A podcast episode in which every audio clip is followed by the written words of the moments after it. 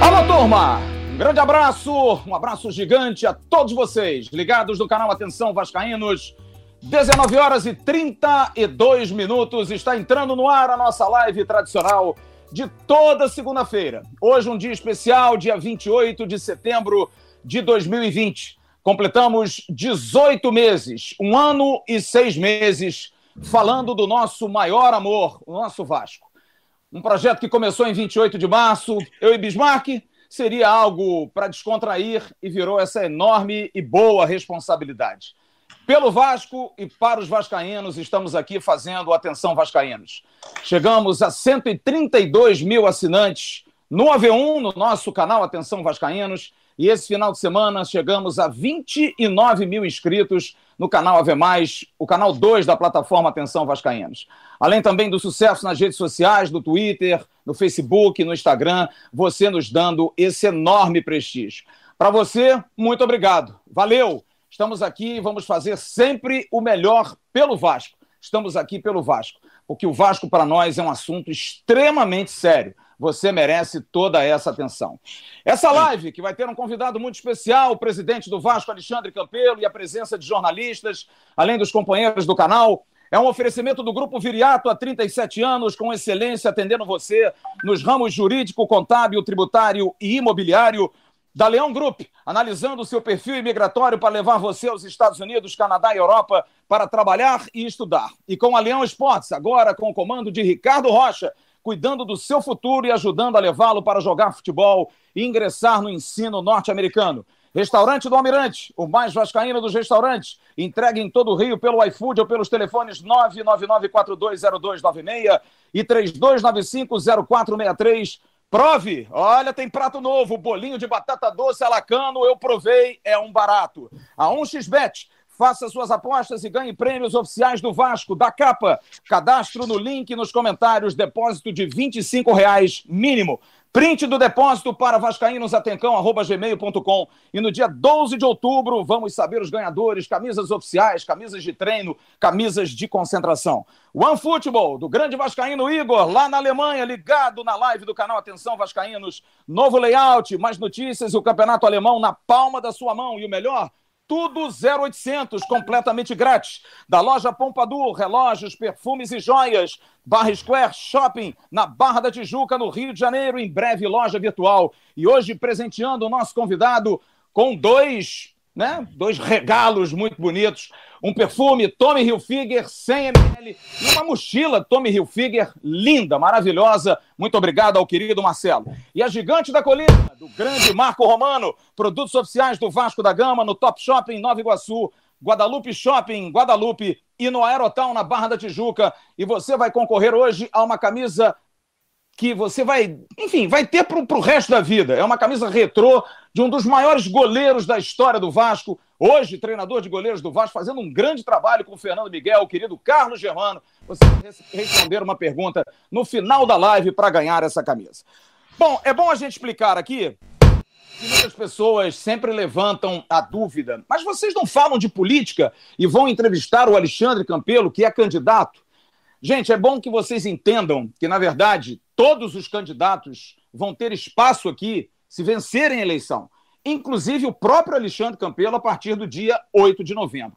Mas nesse momento ele é o presidente do clube e nós vamos abrir como, como abrimos sempre, sem nenhum cunho político. E não vamos falar nada de política hoje aqui. Nosso assunto é o momento. O Vasco em quinto lugar no Campeonato Brasileiro, quatro jogos sem vencer, nosso artilheiro quatro jogos não faz um gol. Vamos falar da questão do estádio, vamos falar do gramado de São Januário, que anda muito ruim. A gente tem que entender por que, que a grama de São Januário é praticamente a pior dos, dos clubes que jogam a primeira divisão do futebol brasileiro. Vamos falar do time de reforços, temos que ouvi-lo.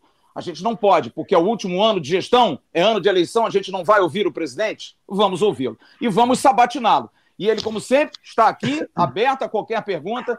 E eu, antes de cumprimentá-lo, vou cumprimentar os companheiros, JP Escofano, Emerson Rocha e os nossos convidados, o Bruno Braz, do UOL, nosso aniversariante da semana passada, e o Felipe Rocha, dois companheiros, Felipe Rocha do Lance, companheiros da cobertura do dia a dia do Vasco. Eu vou começar porque a gente vai no ping-pong, porque o presidente tem um compromisso a partir de 9 horas e vamos otimizar o nosso tempo. E eu quero fazer uma primeira pergunta para lhe dar boa noite. Doutor Alexandre Campelo, sempre lhe chamei assim e vou continuar lhe chamando, porque foi assim durante toda a nossa vida esportiva de cobertura de clube. Aconteceu ontem, presidente Campelo, uma situação muito chata para o futebol brasileiro, que foi essa situação do Flamengo brigar na justiça comum, inclusive, pela não realização do jogo com o Palmeiras. Muitos clubes se manifestaram. O Corinthians se manifestou contrário, até querendo a paralisação do campeonato. Da mesma forma, o presidente Sete Câmara do Atlético Mineiro, até exigindo da CBF o rebaixamento do Flamengo por conta dessa busca pela, pela justiça comum para um caso que, por exemplo, há dois meses atrás, o Vasco tinha 19 jogadores infectados e nem por isso deixou de jogar. Eu queria saber, presidente, qual é a posição do Vasco em relação a isso? O Vasco vai tomar alguma medida? O Vasco tem algum posicionamento? O senhor chegou a conversar com a CBF sobre esse caso? Enfim, qual é a posição do Vasco? Uma boa noite, muito obrigado pelo carinho e pela atenção com os assinantes vascaínos do canal Atenção Vascaínos. Campelo. Boa noite, Flávio. Boa noite aos demais participantes, Emerson Rocha, Felipe Rocha, Bruno Braz, nosso querido JP. É, primeiro queria parabenizar você, Flávio, e ao Bismarck, assim como o JP, que já vem participando aí do, do canal há muito tempo, pelo, pelos 18 meses aí que vocês estão à frente desse programa, é um programa que tem prestado um serviço muito bacana para o torcedor vascaíno, com informações, com notícias é, do clube. E, então, gostaria, diante de tudo, parabenizá-los aí pelo excelente trabalho que vocês muito vêm obrigado. ao longo desse um ano e meio. É, em relação a, a essa posição do Flamengo, nós já tivemos a oportunidade de nos posicionarmos. É, a gente entende que essa é uma atitude inadequada, né, que é uma atitude que não deveria ter sido tomada. Quando se fala é, é, que foi o, o sindicato dos funcionários que entrou na justiça, a gente sabe que, na realidade, é, isso tem, sim, dedo do clube por trás. O sindicato não faria esse movimento se não houvesse é, por trás o clube impulsionando. E vale lembrar ainda mais que o presidente do sindicato, é funcionário do Flamengo. Na reunião que aconteceu na CBF, o presidente Rogério Caboclo disse que, que a CBF não iria ficar refém de um clube.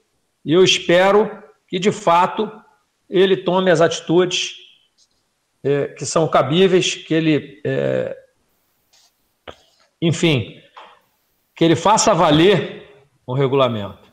Nós, antes de começarmos o campeonato, houve uma reunião de todos os clubes, onde nós aceitávamos uma série de coisas, entendíamos que deveria haver sacrifícios para que o campeonato brasileiro pudesse ser é, realizado dentro dos moldes é, que nós gostaríamos, que era com a, com a participação de todos os clubes, é, dos, com 38 rodadas de pontos corridos, para que não houvesse prejuízo é, na remuneração feita pela televisão.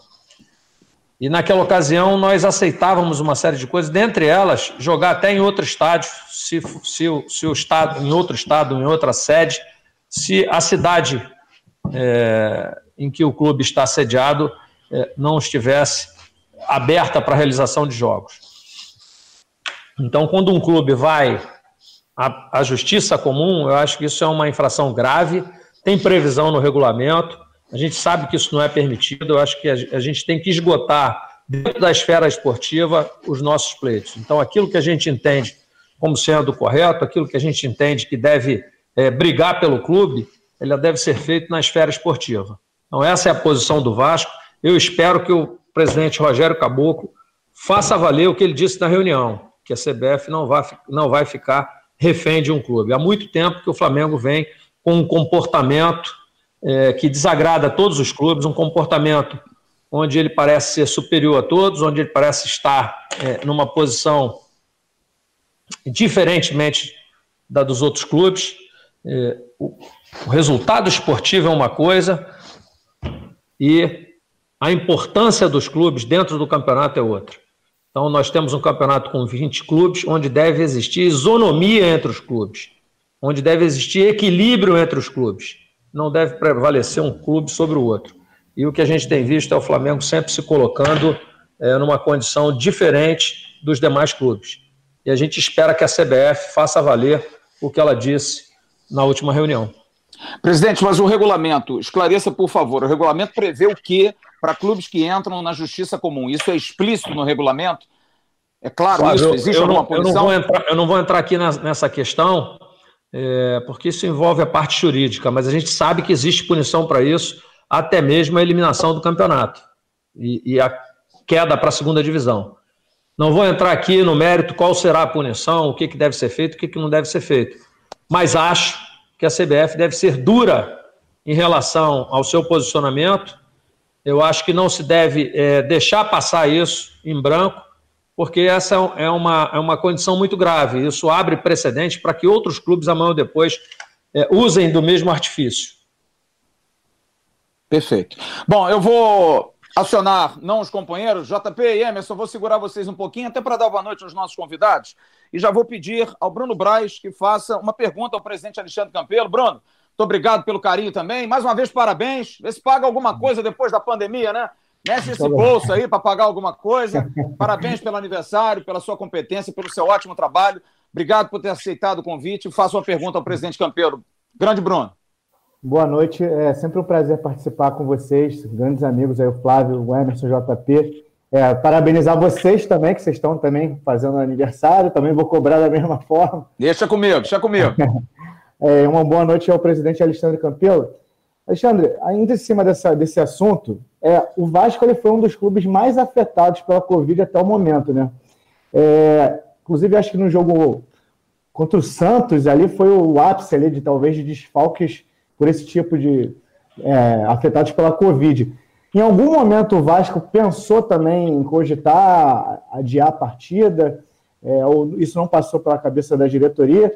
E se o Clubes, que dessa, agora no jogo contra o Flamengo, que se manifestou dessa maneira, se em algum momento procurou, quis se manifestar em favor dos funcionários do Vasco, se houve alguma movimentação nesse, nesse sentido. Boa noite. Boa noite, Bruno. É, o Vasco, de fato, foi afetado aí em alguns momentos é, por conta é, da infecção por coronavírus de alguns dos seus atletas e funcionários. Agora, recentemente, o nosso treinador foi afetado. E, né, obviamente, que em nenhum momento nós pensamos em impedir o adiamento, sequer pensamos em impedir o adiamento das nossas partidas, porque entendíamos que existia um acordo é, no início do campeonato e a gente não deveria é, se beneficiar é, por conta disso. Não só o Vasco, mas vários outros clubes tiveram problemas. O Goiás foi um clube que teve problema com vários atletas é, contaminados, e, isso não foi motivo para que esses clubes usassem desse artifício. Então, por isso o Vasco, em momento algum, pensou em, em fazer qualquer tipo de pedido para transferir, transferir ou adiar suas partidas. Querido Felipe Rocha, amigo do Diário Lance, também da cobertura do dia a dia do Vasco, prazer enorme tê-lo aqui. Parabéns também pelo seu ótimo trabalho. Aliás, a todos aqueles que fazem a cobertura do Vasco, são todos muito bons eu que já vivi muitas coberturas do Vasco, essa é uma das melhores, pessoal muito antenado, muito ligado, que cobre, que tem assim, muita perspicácia, ninguém está dando barrigada, está todo mundo correndo atrás da informação. Felipe, faça a sua pergunta ao presidente Alexandre Campelo mais uma vez, muito obrigado pelo carinho de estar aqui com a gente, viu? Tem que desmutar, tem que desmutar. Boa noite, boa noite, boa noite a todos. É, parabéns pelo sucesso estrondoso de vocês. É, enfim, rapidamente o Atenção Vascaíno se tornou uma referência para todo mundo que, que, quer saber do noticiário do Vasco. Presidente Campelo, obrigado pela, pela oportunidade.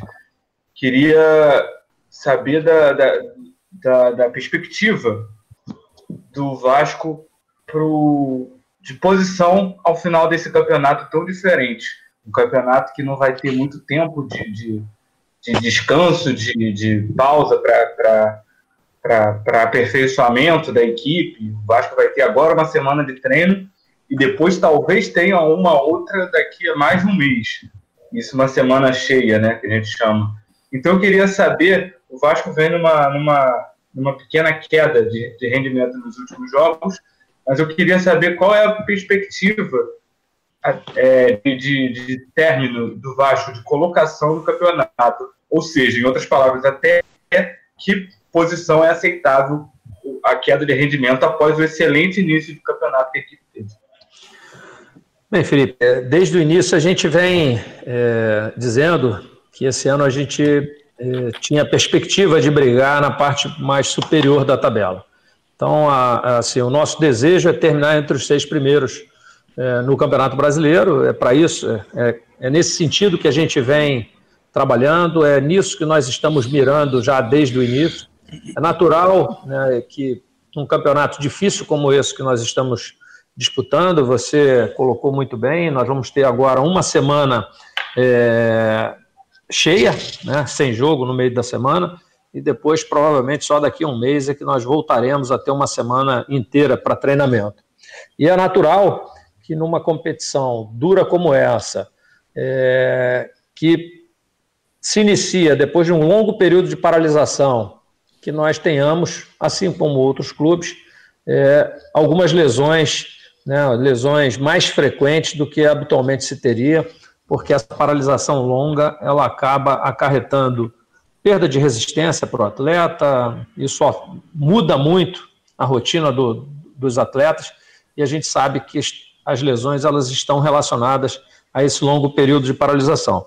Então, nós tivemos aí alguns problemas de, de lesões, que é natural, obviamente, com uma queda é, do rendimento nessas últimas partidas, mas a expectativa é que a partir dessa semana cheia a gente volte é, é, para o jogo contra o Atlético Mineiro já com a equipe completa, é, com tempo para treinar e, e assim retomar é, os melhores momentos. Eu acho que nesse último jogo, apesar do resultado não ter sido o esperado, acho que a equipe já melhorou o rendimento, acho que, especialmente no primeiro tempo, eu acho que ela é, se apresentou bem.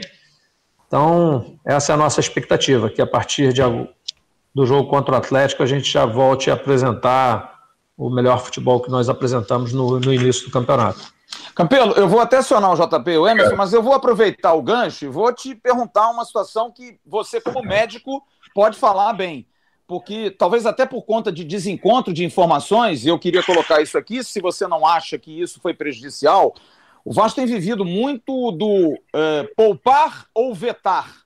E muito se reclama da questão do poupar jogadores, né? Jogadores ficaram cinco meses sem atuar, enfim. É, essa questão do poupar e leva-se muito o que o rival fez ano passado, que praticamente não poupou ninguém e foi campeão de tudo. Você, como médico, acha que poupar é tão necessário assim, é fundamental assim, ainda mais jogadores tão importantes? E o fato do time decrescer de rendimento em função da ausência desses poupados é, não denota uma fragilidade no elenco, uma necessidade de que o elenco talvez tivesse peças de reposição melhores para suprir essas normais ausências em função desse calendário que você acabou de dizer que vai ser complicado esse ano? Flávio, é, você de certa forma até quase que respondeu por mim. É... Esse é sempre um dilema numa equipe de, comissão técnica: poupar ou não. Obviamente, o treinador né, ele tem uma tendência a não querer poupar, porque ele quer sempre ter os melhores à sua disposição. Então, é, a visão dos profissionais, que hoje não é, quando você fala em departamento médico, não é só a figura do médico, hoje tem muito mais profissionais envolvidos. Tem o fisiologista, tem o fisioterapeuta, tem o médico, é, o, então, o preparador físico, todos estão envolvidos e essa deve ser uma decisão coletiva, no meu entendimento. É, ocorre o seguinte, Flávio: às vezes você poupa o jogador de um jogo e você evita que ele tenha uma lesão e fique três, quatro partidas de fora. É, você citou aí o nosso rival como exemplo, e, e aí que eu digo que você praticamente respondeu por mim. Há uma diferença quando você tem um elenco como hoje o nosso rival tem, que é um elenco bastante qualificado, onde tem um banco de reservas é, com profissionais também muito qualificados, e aí você tem a possibilidade, você botou o jogador lá para jogar, você não poupou. No momento que ele se lesiona, é, vai entrar um outro atleta com qualidade também para suprir. Então, você manter uma equipe sempre jogando e evitar poupar, você mantém um conjunto, você mantém um entrosamento maior e, eventualmente, quando alguém se machucar, você vai lá e substitui. A gente tem que entender que na equipe do Vasco, de fato, é um elenco mais enxuto, onde nós temos bastante jogadores da base. Então, quando muitas vezes, quando uma peça dessas, se você perde um Germancano, é, talvez a peça de reposição não tenha é, o mesmo peso que o Germancano, assim como o Benítez. Então, ne, são, são condições, a meu ver, bastante distintas, a do nosso rival e a do Vasco. Óbvio que o ideal é que nós pudéssemos qualificar mais o elenco, trazer mais jogadores de qualidade.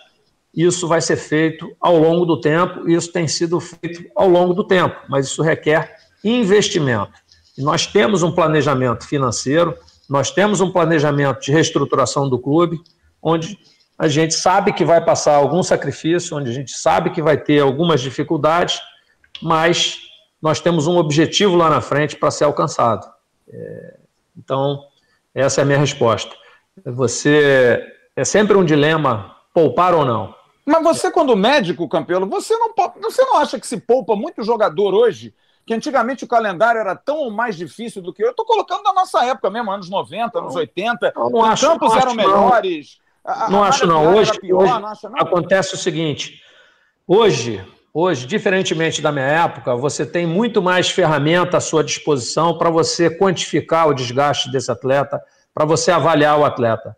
Antigamente a avaliação era muito mais subjetiva, né? era muito mais no entendimento do que o atleta estava sentindo, do que ele te, te, demonstrava, do que ele te dizia, e menos em, em aspectos objetivos. Hoje você tem uma avaliação muito mais completa, com, com elementos assim objetivos para você avaliar. Então, hoje é muito mais fácil você levar o jogador ao limite. É, mas, de qualquer forma, de qualquer forma, antigamente a gente também fazia isso. Eu lembro, por exemplo, com o próprio Mauro Galvão, que a gente poupava ele com, com grande frequência. E durante um período, quando o treinador que lá estava não entendeu o nosso, o nosso posicionamento, é, a gente percebia que o Mauro jogava, por exemplo, no domingo, jogava na quarta, jogava no domingo, no quarto jogo ele se machucava. Quando a gente passou a, fazer, a, a, a ter um equilíbrio maior, a poupar ele numa ou outra partida, ele passou a ter uma longevidade maior. Na época até ele andou revezando com o Alexandre Torres. Se você for buscar lá atrás, você vai ver. E aí o que, que aconteceu? A gente passou a ter os dois jogadores sempre em condições de jogo. Então, esse é um, é um, é um equilíbrio que a gente busca.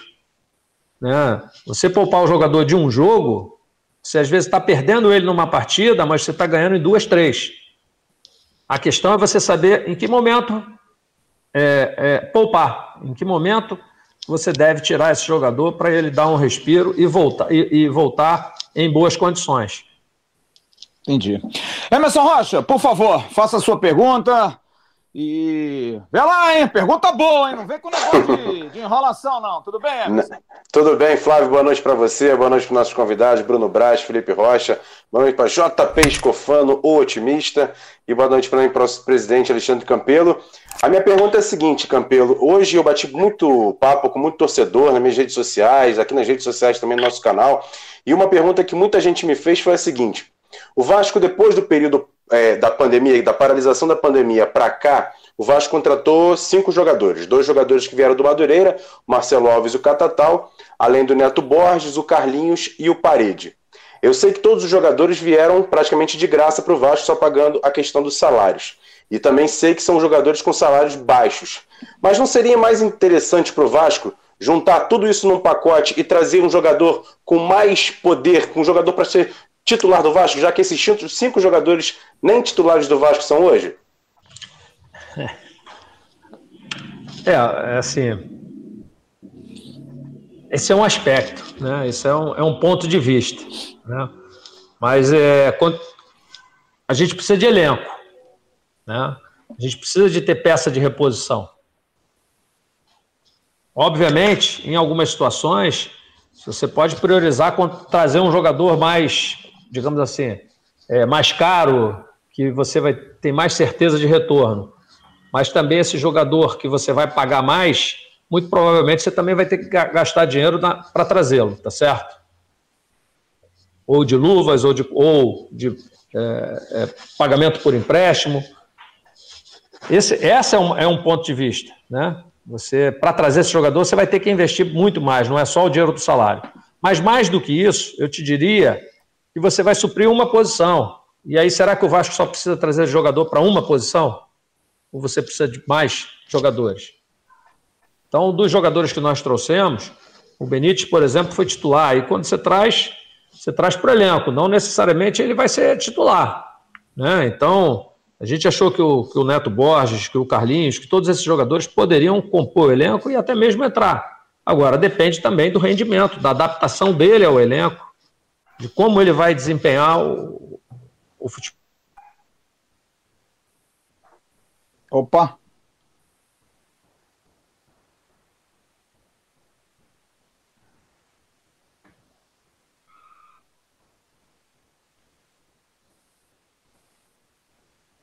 Alô? Oi, alô? Alô? Saímos? Estamos no ar ainda? Estamos, né? Estamos no ar. Acho que só o presidente Alexandre Campelo que. que... Eu acho que o presidente que caiu. Tem que é. ver aí. Se eu acho que a internet, a internet deu uma quebrada. Bom, são 19 horas e 58 minutos. Estou te ouvindo, voltou. Voltou. Tá. voltou. Voltou, voltou. Voltou, voltou, voltou, voltou. Pode falar, presidente. Então, Flávio, concluindo, o que eu ia dizer é isso. Né? Se você, com esse elenco, você, vocês acabaram de dizer que a gente né, não tem peças de reposição suficiente. Imagina se ao invés de trazer esses quatro, eu trago apenas um. A, a minha dificuldade, ou a dificuldade do Ramon, no caso, seria ainda muito maior para manter um elenco competitivo, disputando o número de partidas que tem e, e enfim, e fazendo revezamento entre esses atletas. A gente tem que lembrar que nós vamos ter um campeonato até fevereiro, muito duro. Campelo, Agora, rapidamente, o, o Flávio, vai, rapidamente, vai. é porque ele falou que jogadores mais caros é, é, tem que pagar outras coisas além da questão salarial. O Benítez e o, e o Cano foi por, foi por conta disso? Teve também essa questão de luvas e tudo, para esses dois jogadores virem jogar no Vasco? Não, eles, a gente não teve que pagar luvas. Eles vieram só com o salário. Mas não é fácil você conseguir uma negociação como essa que nós conseguimos com o Benítez e com o cano sem botar dinheiro. É muito difícil. Normalmente você tem que botar ou o jogador tem o. Ixi, tá, tá travando direto lá. Eu acho que é o computador do homem que tá dando problema lá. Estão mexendo lá na fiação lá, pô. Estão mexendo na fiação. Não vão, não vão tirar, não vão é, tirar o entrevistado do ar. Voltou, voltou, acho que caiu, hein? Acho que caiu. Bom, vamos esperar. Bom, o papo, o papo tá bom, pelo menos a gente está começando. Daqui a pouco a gente tira os reforços dele, né? Eu tô é. querendo saber, agora, agora eu tô querendo saber, já que vieram quatro ao invés de um, eu quero saber se o um vai chegar agora, né? De repente o um chega. Vamos esperar. Voltou, voltou. Oi, oi voltou, voltou, voltou. Oh, deixa eu ver se eu troco aqui a internet. E para melhorar. Estamos ao vivo. Ao vivo é assim mesmo, sem problema nenhum. Eu pensei que fosse o computador que tivesse caído a bateria. Não caiu, não, né?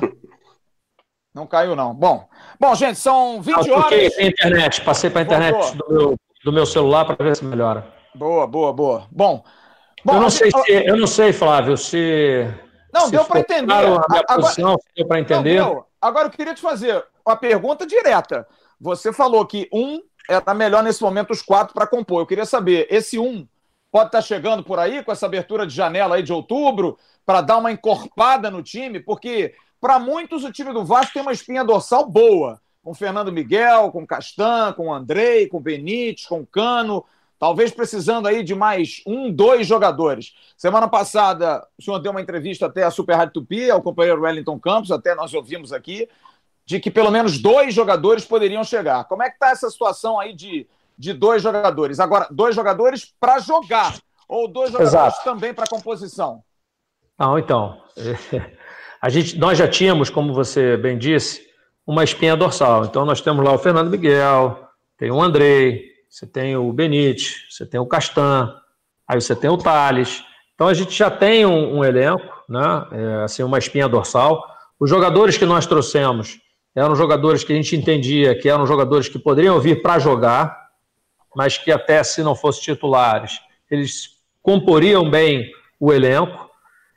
E agora, nesse momento, com o elenco já mais, é, é, digamos assim, formatado, com o elenco já mais é, é, preparado, eu acho que a gente pode sim trazer dois jogadores de maior peso é, que possam vir para jogar. E a gente está é, de olho no mercado, nós estamos é, buscando soluções para isso. Tem fôlego para isso, Campelo? Tem fôlego? Olha, tem. Na, na, na, na, folha salarial, sim, tem fôlego, tem, tem espaço, tem espaço, né? É, o, que, o que acontece é, como eu disse, a gente não tem dinheiro para chegar lá e comprar um jogador. Então, tem que ser no, como foi com o Benítez, como foi com, com o Germancano, que tem que ser no talento. Como foi o Guarim também, da mesma forma, jogador dessa, Exatamente. situação. E, e, e, isso você não, não é tão fácil, né? Quando você tem recurso, quando você tem dinheiro para chegar lá e, bom, quero trazer o fulano e você vai lá e paga, é fácil. Agora, sem ter recurso para isso, é, você tem que estar tá buscando, vai num, vai no outro e fica até conseguir. Foi o que nós fizemos lá atrás. O Antônio Valência. Oi, pode, pode falar, Bruno. Pode falar, Bruno. Vai. Até um pouco em cima disso, é, a gente sabe que a torcida está muito satisfeita com, com o Benítez, né? Você tem um contrato de empréstimo com ele. É um planejamento mais à frente, né? Não é, não é tão imediato como o assunto de agora, de reforços para agora, mas imagino que vocês estejam tentando, de alguma maneira, buscar recursos para comprar esse jogador. Então, eu queria saber como é que está essa situação, como é que estão as conversas, já abriram conversa diretamente com o Independiente, como é que está essa, essa situação do Benítez? A gente tem a gente tem conversado sim, Bruno. A gente tem buscado soluções. Né? Ainda, não, ainda não temos nenhuma solução, mas nós estamos conversando na tentativa de encontrar soluções para isso. Sua relação é boa com o Alexandre Faria, que está é, negociando o Benítez ou o Campelo? Não, é, entenda. O Benítez é amigo do empresário do. O Alexandre Faria é amigo do empresário do Benítez, mas a nossa conversa é direto com o empresário do Benítez e com o Independente. O Independente aceita reduzir um pouco essa, essa, o valor da o valor que eles estipularam? Eles já externaram isso para vocês? Não, ainda, ainda não. Não sei ainda o que, que eles aceitam e o que eles não aceitam. A gente está negociando, mas assim, a gente pode encontrar uma alternativa diferente. Né? Aí a gente está tentando usar a criatividade para solucionar. Eu acho que tem caminhos, obviamente vai depender do entendimento deles, mas assim, a gente tem alguns caminhos que a gente imagina é, que podem ser interessantes, tanto para o Independente quanto para o Vasco. E o quanto que essa eliminação na Copa do Brasil pode ter afetado até nesse planejamento? Porque é uma premiação grande, né? Que o Vasco deixou agora de ganhar 2 milhões e 600, não tô... Assim, é, quando você é eliminado, né, você obviamente você perde a oportunidade de ganhar recursos. Né? Na realidade, esses recursos eles não existiam. Na medida que você vai passando de fase, tem a possibilidade de, de trazer mais recursos. É, obviamente que a gente gostaria de, de, permanecer, de continuar na Copa do Brasil, mas esse não é um recurso, esse, esse, esses valores não são valores recorrentes. Então, é, não chega a ser, digamos assim, um impacto na, nas finanças do clube. Óbvio que se nós prosseguíssemos, seria bastante interessante, porque era é um dinheiro extra, eu diria, que entraria nos cofres do clube, né? E, e obviamente ajudaria bastante. Agora, Campelo, essa contratação do Benítez, diante do quadro que você colocou, talvez seja o maior desafio desse momento, porque para um clube que não tem poder de investimento, como você já reiteradas vezes falou para a gente aqui, como é que vai ter poder de investimento para contratar um jogador? Vai ter que ser alguma coisa muito criativa mesmo, né? É, de fato. É, mas assim, volto a dizer, existem caminhos. A gente está trabalhando nessa construção. Não dá para aqui adiantar o que, que é, de que maneira deverá acontecer, mas nós temos alguns caminhos possíveis. que vai depender, obviamente, da aceitação do, do Independente. Mas é possível. JP, boa noite, meu querido. Faça a sua pergunta. Já já na sequência o Felipe levantou o dedinho. Vou deixa o Felipe, Felipe na frente, deixa o Felipe na frente. 5.700 pessoas assistindo, hein?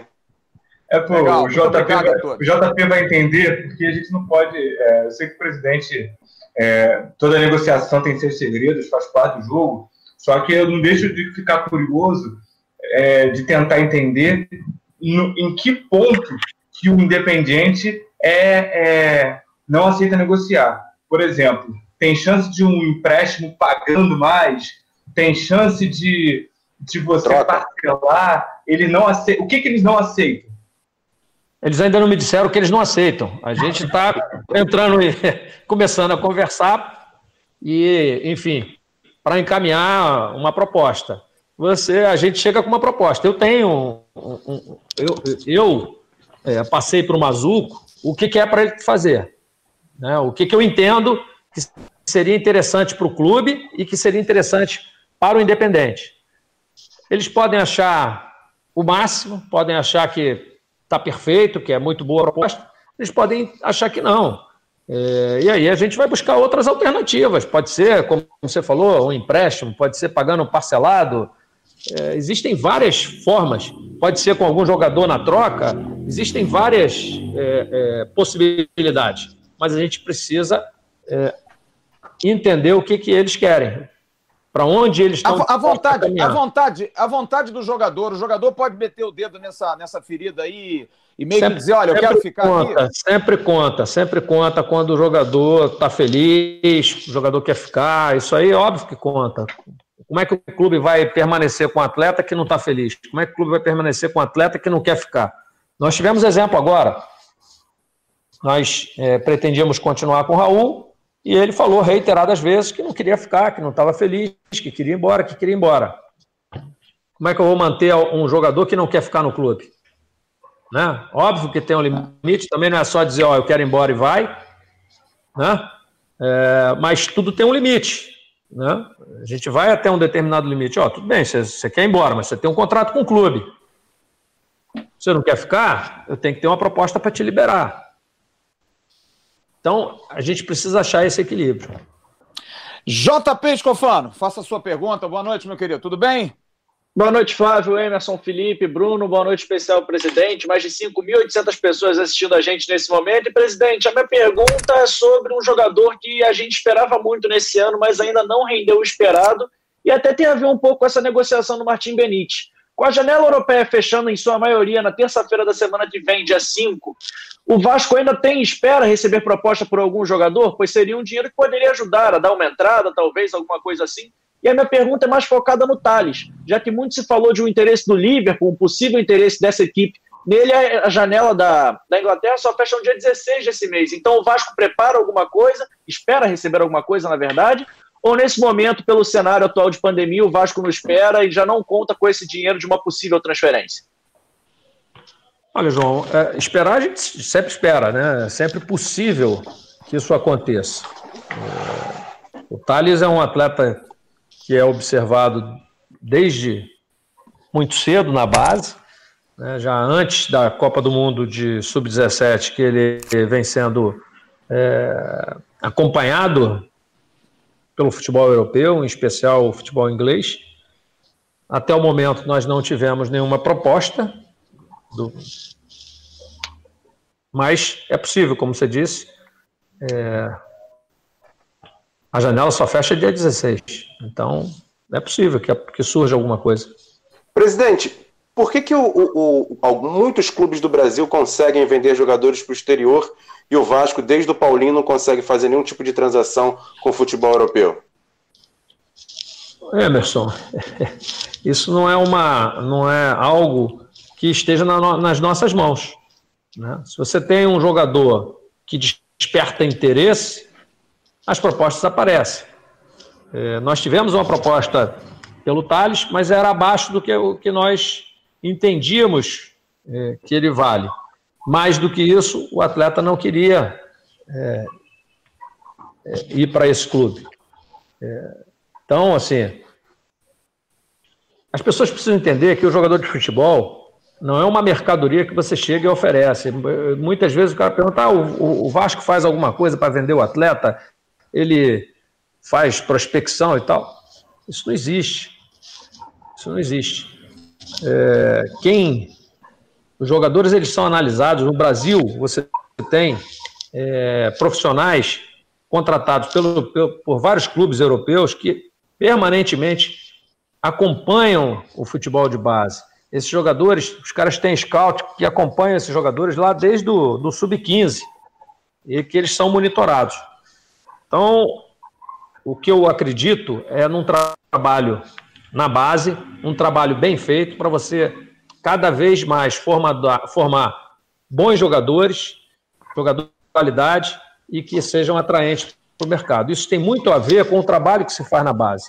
E é por isso que eu tenho investido muito na base, Emerson. Comecei investindo em filosofia, mudando a filosofia de trabalho, para que nós, no médio e longo prazo, pudéssemos ter resultado. O resultado não aparece da noite para o dia. Então, logo que eu entrei aqui em 18, eu já mudei a filosofia de trabalho. Já comecei trazer profissionais mais qualificados, com mais estudo, com maior, melhor formação é, para trabalhar nas nossas comissões técnicas. É, agora nós estamos investindo em infraestrutura, com centro de treinamento próprio para a base. A gente está fazendo centro de treinamento de Caxias. Isso é fundamental para que você é, consiga captar melhor na base. A gente construiu uma nova escola, a gente está é, equipando, acabamos uma obra na pousada do Almirante e estamos mobiliando essa pousada para que os atletas que vêm para cá tenham conforto, tenham uma boa escola e tenham um excelente centro de treinamento. Isso faz toda a diferença quando você vai captar o jogador. Quando você vai trazer algum jogador do interior do país para o Vasco, quando ele recebe uma proposta do Vasco, ele compara com a proposta de outros, outros clubes brasileiros. E aí ele vai ver, ó, esse clube X aqui tem um puta de um centro de treinamento, tem uma puta de uma estrutura e tal. Aí o Vasco, ah, o Vasco é mais ou menos. Ele vai para o outro. Então a gente precisa ter investimento na base, precisa ter é, é, é, profissionais de qualidade na base para a gente captar melhor e reter esses atletas. Normalmente, você tem os atletas que são vendidos, são atletas que passaram pela seleção brasileira de base. Com esse trabalho que nós estamos fazendo, as convocações elas voltaram a acontecer. Então, os nossos atletas hoje eles já começam a ser é, convocados começam a frequentar as categorias de base. E isso conta muito na avaliação desses clubes europeus. Então, para a gente aumentar a venda de atletas, é preciso fazer esse trabalho na base e é um trabalho que se faz a médio e longo prazo. Certamente, daqui a dois, três anos, nós vamos ter resultados muito melhores na venda de ativos que temos hoje. Você acredita... Agora. Eu ia perguntar sobre o Marrone, Flávio, sobre a venda do Marrone, se você avalia que foi boa para o Vasco, mesmo vendendo ele para o mercado nacional? Eu acho que sim. Primeiro que o Marrone já, já vinha jogando no time de cima há dois anos e nós não tivemos nenhuma proposta por ele. Nenhuma. E vendemos para o mercado interno por um valor que eu considero muito bom, muito bom. Nós vendemos por, por 20 milhões e mais o compromisso, a obrigatoriedade de compra do restante do passe, do restante dos direitos, né? nós vendemos 80%, é, em, se não me engano, um ano e meio, dois, eles são obrigados a pagar o restante, e, e aí um milhão e meio de, de, de euros, ou, se eles quiserem antecipar, um milhão de euros. Então, assim, acho que o valor para o mercado interno é um valor bastante é, expressivo. O Vasco já recebeu o dinheiro todo do Marrone, presidente? Ou tem alguma coisa para receber agora em outubro? Não, não, recebeu já. É, vale lembrar que desse, dessa parte, desse, desse valor, parte do, do passe, né, parte dos direitos, não era do Vasco, era do Volta Redonda. Então, isso nós já recebemos, repassamos uma parte para Volta Redonda e o restante entrou no caixa do clube. Bom, eu queria lhe fazer uma pergunta, eu vou passar para todos os companheiros de novo, João, Emerson, uhum. Bruno e Felipe. Eu queria lhe fazer uma pergunta a respeito de elenco, presidente. Até mais uma vez lhe chamando como médico. Existem alguns casos no elenco do Vasco que são muito emblemáticos, que são os do Breno e do Ramon. que são jogadores que têm contratos longos. O Breno, por exemplo, a última partida do Breno foi contra a LDU é, em 2018, depois da Copa do Mundo. Ele jogou uma partida e nunca mais voltou a jogar. Ficou no banco contra o Flamengo no passado. Até foi para o jogo é, recente, ia para o jogo contra o Santos, mas acabou acometido da Covid. E o Ramon, da mesma forma. São jogadores que, é claro, não são culpados por isso, mas são jogadores que incham o elenco em relação a valores, a, a, a grana. Um caso recente também de um outro jogador, o Bruno César, que é um jogador que não deu certo no Vasco, não vinha dando certo e, de repente, para se negociar uma, uma situação, se renova por mais dois anos e está aí de novo. O Bruno não, não engrena. O senhor avalia isso como erros em relação à montagem de elenco e que isso hoje traz um prejuízo para que, por exemplo, o Vasco não tenha poder de investimento em jogadores porque precisa cumprir compromissos com esses atletas que, teoricamente, não estão jogando, principalmente Breno e Ramon, campeão? Flávio, eu entendo que isso compromete o investimento do clube, sim, é, mas não entendo que isso seja erro do clube. Né? Vamos lá, vamos por parte. O Breno e o Ramon são dois jogadores que tiveram lesões graves no joelho, todos dois tiveram lesões graves, é, que precisaram de mais de uma cirurgia para corrigir mais de uma cirurgia para corrigir, e que tinham, como você disse, contrato longo com o clube. E o clube não pode romper o contrato pura e simplesmente porque o jogador não está em condições de jogar. É uma obrigação do clube honrar com esse contrato. Né? Então, esse é um, é um ponto. Isso aí está fora da nossa vontade. Isso aí está. É, é, não depende da nossa vontade. Eles tiveram, como eu disse, lesões graves. O clube vem prestando todo o apoio. Eles se dedicam na recuperação, mas é uma recuperação difícil, porque, como eu disse, foram lesões graves. O contrato deles se encerra, se encerra em dezembro, de todos dois, tanto o Ramon quanto o Breno. E, embora isso cause um impacto, porque são dois jogadores é, que não são baratos e que a gente não, não consegue utilizar, como você disse, o Breno desde 18 e o Ramon é, desde, se não me engano, meados de 19. Por aí, é, exato. É, óbvio que isso impacta, mas isso está fora do alcance do clube, isso, isso, não, isso não é uma questão de, de vontade do clube, tá certo? Então não há que se falar em erro, porque ninguém, ninguém é, faz um contrato é, imaginando que vá ter um acidente. Quer dizer, você faz um contrato para o atleta jogar e cumprir o seu contrato. Se no meio do caminho ele tem uma lesão grave e, e se vê impedido de jogar, esse é um risco que é inerente ao esporte, que é inerente à atividade que a gente é, é, dirige, tá certo? Uhum. Quanto ao Bruno César, é, deixa eu lhe dizer, o Bruno César tinha um contrato que terminaria agora no final do ano, e aí é exatamente o contrário.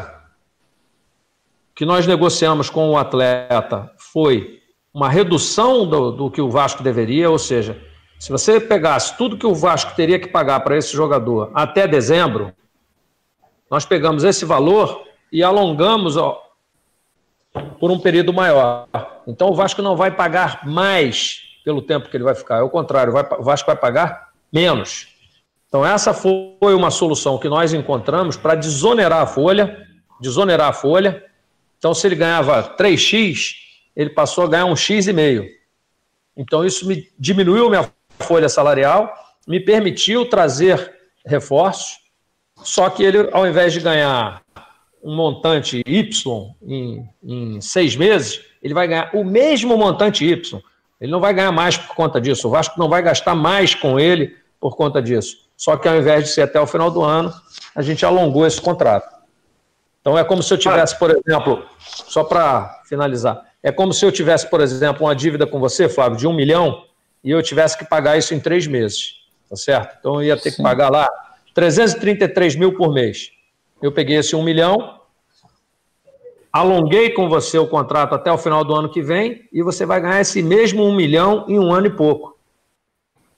Eu acho que no frigir dos ovos, esse é um bom negócio para o clube, porque você desonerou nesses meses, nesse ano, e isso permitiu que o clube trouxesse reforços. Vamos lá, gente. Quem quer fazer pergunta, Emerson, chama. Mas aí, mas você avalia como um erro a contratação do próprio Bruno César?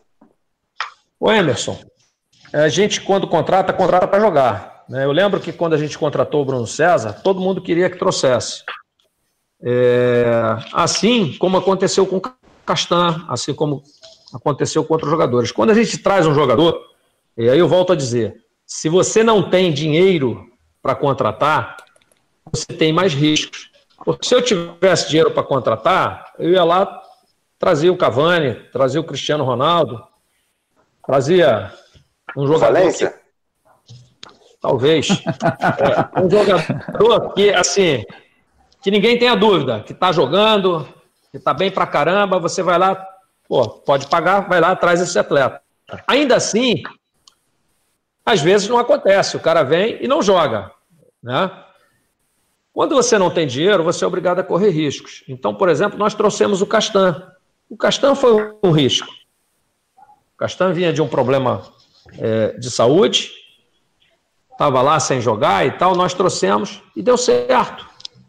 Então, óbvio que a gente não vai acertar todas, a gente vai errar, e erra-se mais quando, se não tem, quando não se tem dinheiro. Quando tem dinheiro, você erra menos, porque você vai lá e pinça aquilo que você acha é, que você tem, não, não tem dúvida de que vai dar certo. Quando você não tem dinheiro, você é obrigado a correr alguns riscos. E, é isso que acontece. Como foi o Germancano? O Germancano foi um risco calculado. O Germancano eu nem diria, porque ele vinha jogando bem, fazendo gol e tudo. Não, não diria. Mas o Benítez, por exemplo, não, não vinha jogando da forma como, tá, como o Germancano vinha. Ele até quando chegou aqui, chegou mal fisicamente. E hoje é, me parece ser quase que uma unanimidade entre os vascaínos. É, foi um Verdade. risco? Foi, foi um risco. Que deu certo. É, mas é um então, risco que você pensa um jogador um que. Um jogador que vem do Independente, né? É, hein? Um jogador que vem de um clube como Independente, geralmente não é tão arriscado. É um jogador que normalmente tem um bom, um bom passado, isso é né? Isso é relativo, né, Flávio? Isso é relativo. Isso é relativo. É, mas, mas eu acho que, de repente, um jogador que vem de um time sem tanto um Lanús não tem tanto peso como um jogador do Independente. É, o Vasco, na época, estava interessado no Oroz, né? Oh, um peraí, nós, trouxe, que... nós, trouxemos, nós trouxemos o, o. Como é que é o nome? Que veio do Corinthians? Cleiton. Não, não, não. Que era meio atacante. Eita, tanto Mas... jogador. Veio, veio tanto... Cleiton, não? O, o Richard, tá no Curitiba agora. Tá no Curitiba. Ah, o... Ian Sassi. Ian Sassi. Não, não, não, não, não. Giovanni Augusto. Giovanni Augusto. Giovanni Augusto. Augusto. Jogador, porra. E aí? Veio é. também do Corinthians. Mas aqui não foi bem. Tá é. entendendo? É, é risco. É risco. Eu quero fazer Bruno, uma, é, uma Pode pergunta. fazer, Bruno. Vai lá, vai lá. Queria saber se o Valência será um risco. Talvez não. É... Então, presidente, você falou que a premiação da Copa do Brasil ela não, não é recorrente, é...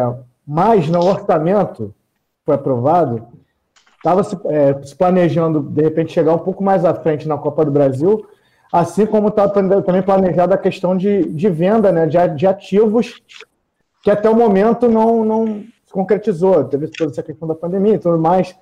É, eu queria saber como a, a diretoria está se planejando para cobrir essa, essa questão, né? E até para saber como é que o Vasco está se planejando, o Vasco conseguiu se organizar na questão de, de, pagamento de salário, se vai conseguir manter isso até, até o final do ano. Então, Bruno, é, quando eu digo que não é recorrente, de fato não é recorrente. Como é que a gente faz o orçamento do clube? A gente. É, e, e eu vou te dizer que o Vasco faz muito pé no chão. A maioria dos clubes projeta com muito mais. É, como é que se diz? Me faltou agora a, a palavra, mas assim. alguém até me falou uma vez que, por exemplo, que viu o balanço lá, tinha 10 clubes achando que vão ser campeão brasileiro, por exemplo. Fantasioso, né? Mais fantasioso. É, exato, exato. Mais audacioso. E a gente faz, assim, muito com o pé no chão. E, obviamente, quando a gente pensa, ah, eu acho que aqui na Copa do Brasil eu vou até tal fase, eu acho que no Campeonato Brasileiro eu vou ficar em tal posição. a gente faz uma média. E o que acontece? A maioria das vezes fica um pelo outro, às vezes você não vai, num você não chega aonde você imaginou, mas no outro você ultrapassa. Então isso é uma média. Né? Normalmente a gente faz de uma maneira bastante conservadora e a gente, de um modo geral, é, chega bem próximo. Ainda assim, algumas vezes você, em uma determinada parte do orçamento, uma determinada rúbrica, você não alcança o teu objetivo, mas ele é compensado por outro. Então, ano passado a gente, por exemplo, não, não teve o sucesso que a gente não, não, não alcançou o que a gente imaginava em termos de marketing, mas a gente ultrapassou isso no sócio torcedor, e isso acabou compensando. A questão do, do, da venda de ativos, essa é outra previsão que todos os clubes fazem, não é o Vasco, todos, todos eles fazem, porque habitualmente, todo ano, se tem algum recurso oriundo ou de venda de ativos ou do mecanismo de solidariedade. Então, essa é uma previsão que todos os clubes fazem. A gente também procura fazer isso com o pé no chão, estimando, vendo as perspectivas, quais são os jogadores que têm potencial para sair e tudo mais. Esse ano que, é ano, que foi um ano da pandemia, naturalmente, nós vamos ter aí, é, acho que poucos clubes vão conseguir alcan alcançar essa meta. E todo mundo vai ter que fazer um exercício é, para corrigir esse, essa, essa deficiência, corrigir essa falta de recurso oriunda de venda de ativos. O fato é que a gente tem trabalhado bastante nisso. É, o, o, a confirmação do que eu estou dizendo foi o fato do Vasco, nos primeiros seis meses, não ter aumentado sua dívida, ter conseguido é, negociar bem com os seus credores, negociar bem a questão dos salários. E a gente vai seguir nessa tocada, procurando dar soluções, procurando buscar alternativas. Esse é o exercício. É isso que a gente tem que fazer aí. E até aqui a gente tem conseguido com êxito. E tem previsão do pagamento dos salários, presidente, que está principalmente para os funcionários dois Provavelmente uma semana, mais uma semana a gente paga. Mas tudo, claro. inclusive dos atletas? Como é que está essa questão? Tudo, é, inclusive dos atletas. Legal. Quem chamou? Eu, eu te chamei. Vai, eu gostaria João, de fazer lá. uma pergunta ao Campelo, ainda sobre a questão de reforços que ele falou. O Vasco teve duas experiências interessantes com dois jogadores que vieram da Europa e ficaram pouco tempo no Vasco, foram até candidatos a ídolo, o Maxi Lopes e também o Guarim. Um outro jogador que se encaixa nesse perfil é o Valência. Eu gostaria de ser incisivo agora e depois eu volto a esses dois jogadores que eu citei anteriormente. O Vasco tem algum interesse nesse jogador? Já foi prospectado? Como é que está essa questão? O Vasco Boa. tem algum interesse no Antônio Valência? João, é, assim, eu acho que negociação a gente não deve falar. Eu tenho por prática só falar de alguma, alguma contratação, de alguma negociação depois que ela está concluída. Qualquer conversa é, preliminar acaba interferindo, atrapalhando. É, isso gera no próprio elenco um eco. Então, assim, o Vasco está buscando dois ou três reforços para o elenco. É tudo que eu posso adiantar. Obrigado, mas eu, vou, presidente. Mas, mas, eu vou dizer uma coisa, presidente. O negócio de eco no elenco, desculpe, mas um jogador como Valência, um jogador como Guarim, o eco tinha que ser que bom. E reverberar, é. que bom, que bom. Não tem é. que ficar chateado com um jogador desse, né? Não, mas eu sei não? que eu... Flávio, eu sei que eu estou te, te falando. É, e a minha dúvida agora sobre esses dois jogadores, o Guarim e o Matos Lopes, é o seguinte: eles chegaram, fizeram bastante sucesso, cumpriram até os, as expectativas esportivas que o Vasco metas, As metas, né? As metas esportivas, mas o Vasco teve uma vida útil com esses jogadores muito curta. E eu queria saber agora, no caso Germancano, Benítez, e se o Vasco contratar mais algum sul-americano, principalmente se ele tiver passagem europeia, como é que o Vasco vai ser atrativo a esses jogadores permanecerem mais tempo do que apenas seis meses, apenas esse curto espaço de tempo? O que, que o Vasco vai passar a oferecer a esses jogadores para eles permanecerem mais tempo no clube? E para que não, não, se repita, né, com o Max Lopes e o Guarani. É, que não se repita. Acho que o Vasco não tem que oferecer nada, a não ser o que, o que já está combinado, que é o salário né, e as condições de trabalho. É, a gente não pode confundir as coisas. O jogador vem, tem um contrato, tem um compromisso, ele tem que honrar o compromisso dele e nós honrar honrarmos o, o nosso compromisso. É, eu acho que são dois pontos. O Vasco já teve N jogadores vindo de fora. Esses, você está citando dois recentemente que nós tivemos um problema. O Guarim queria muito ficar no Vasco, mas teve um problema pessoal. Conversou comigo aqui na minha sala, queria demais permanecer no Vasco. Tanto que na negociação com ele, está sendo super tranquila. Ele só não permaneceu no Vasco por questões familiares. O Max Lopes não. O Max Lopes nós tivemos um problema.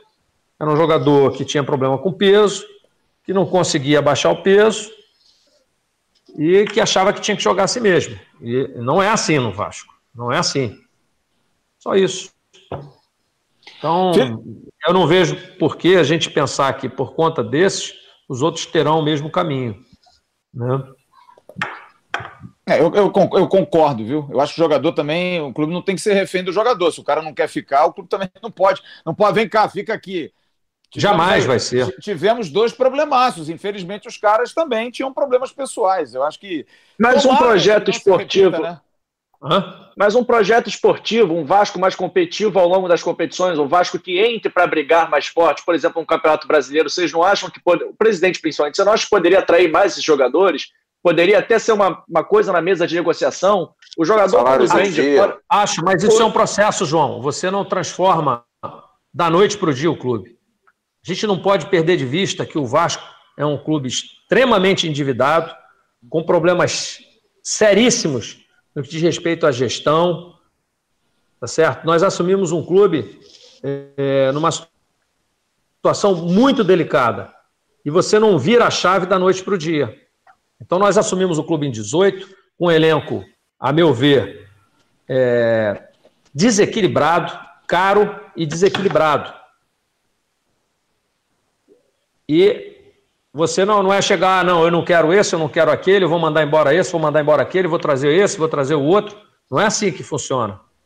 Você tem contrato com esses jogadores. E como é que você tira esses jogadores? Você precisa primeiro ter respeito pelo jogador. E isso a gente tem muito. Então a gente conseguiu lá em 18, respeitando todo mundo, ao longo do tempo, e tirando aqueles jogadores que a gente entendia que o custo-benefício não era favorável ao Vasco, tentando trazer outros e, é, esse é um trabalho que a gente vem fazendo, qualificando a equipe, mas sem estourar o nosso orçamento, porque a gente não pode gerar mais dívidas para o clube. O clube hoje está pagando é, dívidas de 10, 15, 20 anos atrás. E a gente não pode, nos dias de hoje, estar tá produzindo mais problema para na frente outros pagarem. A gente tem que dar um basta nisso, a gente tem que ter. É, é, é fundamental ter uma gestão responsável, responsável, que trabalhe diminuindo o custo do clube e aumentando as receitas. Eu concordo que você investir no futebol, ele acaba trazendo retorno, mas isso tem a hora certa. Primeiro você tem que arrumar a casa. Primeiro você tem que alicerçar esse processo. E, e é isso que a gente está trabalhando, tentando é, é, renegociar as dívidas, tentando fazer caixa para pagar o elenco, porque não adianta eu fazer um elenco de 6 milhões e ficar cinco meses sem pagar salário. Se eu tenho dificuldade de pagar 4 milhões de salário, que dirá 6. Então você precisa. É, é, isso é um processo, e esse processo vem caminhando. A gente transformou o clube num clube mais transparente, a gente começou a ter mais credibilidade, a aproximar mais a torcida, e isso vai criando condições da gente investir um pouquinho mais. Tá certo? E aí sim, na medida que eu arrumo a casa, eu passo a investir um pouco mais no futebol para ele me trazer mais retorno. Mas eu preparei o clube de maneira que esse investimento que eu estou fazendo a mais no futebol, ele possa ser revertido em receita maior para o clube. Porque antes isso não aconteceria. Eu investir mais no futebol não ia me trazer aumento de receita no sócio torcedor. Por que, que não ia? Porque eu não tinha infraestrutura para comportar o sócio torcedor, eu não tinha um programa atraente para comportar a, o ingresso de sócios e eu não tinha é, credibilidade para aumentar o meu programa de sócio. O programa de sócio torcedores só aumentou porque ao longo do tempo a gente criou infraestrutura de TI, porque a gente criou um programa interessante, porque nós trouxemos uma grande empresa para administrar esse programa e a credibilidade do clube aumentou. Quer queira ou quer não, a credibilidade do clube aumentou. Eu antes ouvia um monte de sócios dizer que não pagava o clube porque não concordava com uma série de coisas. Porque não acreditava no que ia ser feito com o dinheiro dele. E hoje não. Hoje você vê não por declarações, mas por, por atos, né? que a torcida acredita que o dinheiro está sendo bem utilizado. O jogador então, hoje tem vontade de vir para o Vasco, Campelo? Que era uma coisa também que estava um pouco afastada. Você acha? Ah, está mudando. Hoje dá tá para se oferecer alguma coisa? Dá, dá, dá. Hoje está mudando, porque o jogador, o, o, o, Flávio, a gente sabe como é que é isso, a gente viveu muito no vestiário, a gente sabe. Se eu vou contratar lá o Felipe Rocha, primeira coisa que o Felipe Rocha faz é passar a mão no telefone e ligar para o jogador do Vasco, para o Flávio Dias e perguntar: Ei, Flávio, como é que tá aí? Como é que é o clube? Tá pagando? Tá pagando? Falou que você tá pagando, né? Como é que é. são? Como é, é, como é que é, Pepe? Aí o Flávio, cara, não, aqui é. Pô, o clima é ótimo, o pessoal trabalha pra caramba, o elenco é fantástico, é, os caras é, honram o que prometem, PPP e tal. Aí o cara vem. Você sabe que é assim mas, que funciona. Mas, presidente, pelo amor de Deus, se o Benítez quiser ir na Argentina resolver um problema pessoal, não deixe não, hein? Não, tá preso na porta dele, eu fiz igual o árabe, na minha gaveta. Felipe, faça uma pergunta ao presidente Campelo, por favor, Felipe.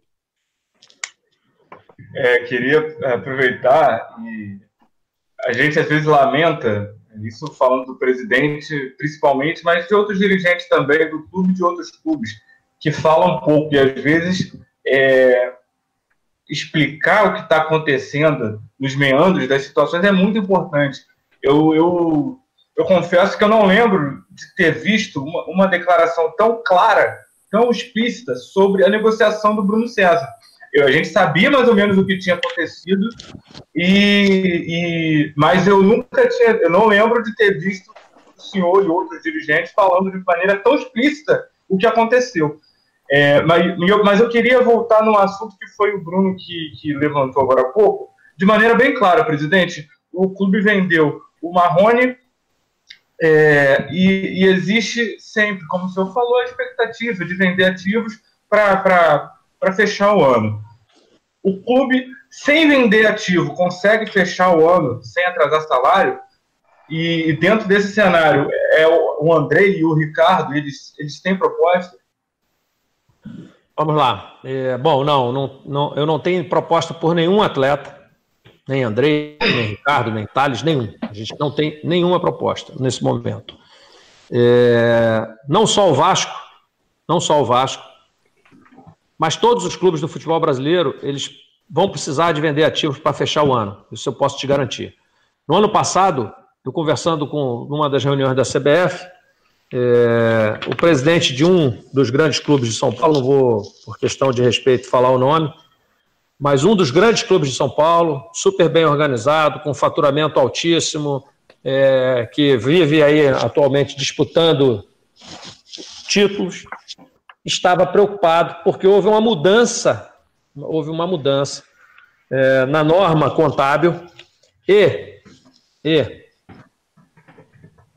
o lançamento é, do, do valor pago por uma venda teria que ser feita no momento do recebimento e não no da venda. Por que, que ele estava preocupado? Porque ele ia vender um atleta em dezembro e ele não ia poder lançar em dezembro esse, esse valor, porque ele só ia receber no ano seguinte. Então, ele só poderia lançar no outro ano. E por que, ele estava preocupado? Porque ele ia ter prejuízo, porque ia ter déficit. Então, só para você entender, que a venda de ativos ela é importante não só para o Vasco, ela é importante para todos os clubes brasileiros. E, obviamente, se você não vende o ativo, você vai ter problema, porque você botou, você colocou no, no seu orçamento, você previu no seu orçamento receita de venda de ativos. E no momento que ela não acontece, ou você vai muitíssimo bem nas outras rúbricas, ou você vai ter problema para fechar o ano. Como nós estamos vindo de um ano de pandemia, a gente, naturalmente, não teve receita de bilheteria, caiu a receita de publicidade, né? caiu a receita de TV, porque uma boa parte passou para o ano seguinte. Então, não só o Vasco, mas todos os clubes vão ter dificuldade de fechar o ano se não tiver venda de ativos. Presidente, em relação a essa questão. Uma boa parte acabou sendo empurrado para frente, assim como as receitas elas foram empurradas para frente. Para você ter uma ideia, eu acredito que mais eh, algo em torno de 40% do que a gente para receber da TV é, a gente só vai receber no ano de 2021. Então, é natural que isso traga dificuldade. E por conta disso, algumas, alguns compromissos também foram empurrado, empurrados para o início de 2021, para casar com esse Mas salário você não consegue negociar, né, presidente? Salário não, eu tô, tô respondendo o que você me perguntou, se a gente vai ter problema. Vamos, se a gente não vender ativo, vamos ter, não só o Vasco, todo mundo. Agora, essa, o Alan foi vendido recentemente para o Everton, mas essa, essa questão do recebimento do mecanismo de... Desculpa, não ouvi. O Alan. O Alan foi vendido recentemente para o Everton. Mas essa, parece que essa questão do recebimento do mecanismo de solidariedade não é muito rápido, né? Parece que demora um pouco até o clube. Demora, normalmente não muito, não mais do que 30, 40 dias, normalmente. É, tem a história então, do Kaiser então, também, né? Então tá caindo por agora, né? Agora outubro deve estar tá caindo. Tem o Kaiser também que foi vendido. Espero que sim. Presidente, eu queria, eu queria lhe fazer colocações rápidas para o senhor poder, até por conta do seu tempo. Há um projeto que muitos torcedores estão perguntando aqui, do, de um torcedor do Vasco, o Diogo Santos, lá de Barra do Piraí, que é um projeto muito bacana, Sou Gestor Gigante, que já está tudo já pronto, tudo formatado, parte jurídica, o escopo do projeto já foi apresentado e que parece que só falta a sua aprovação, que é um projeto que o torcedor ajudaria e que o dinheiro seria direcionado para principalmente ajuda de pagamento de salários.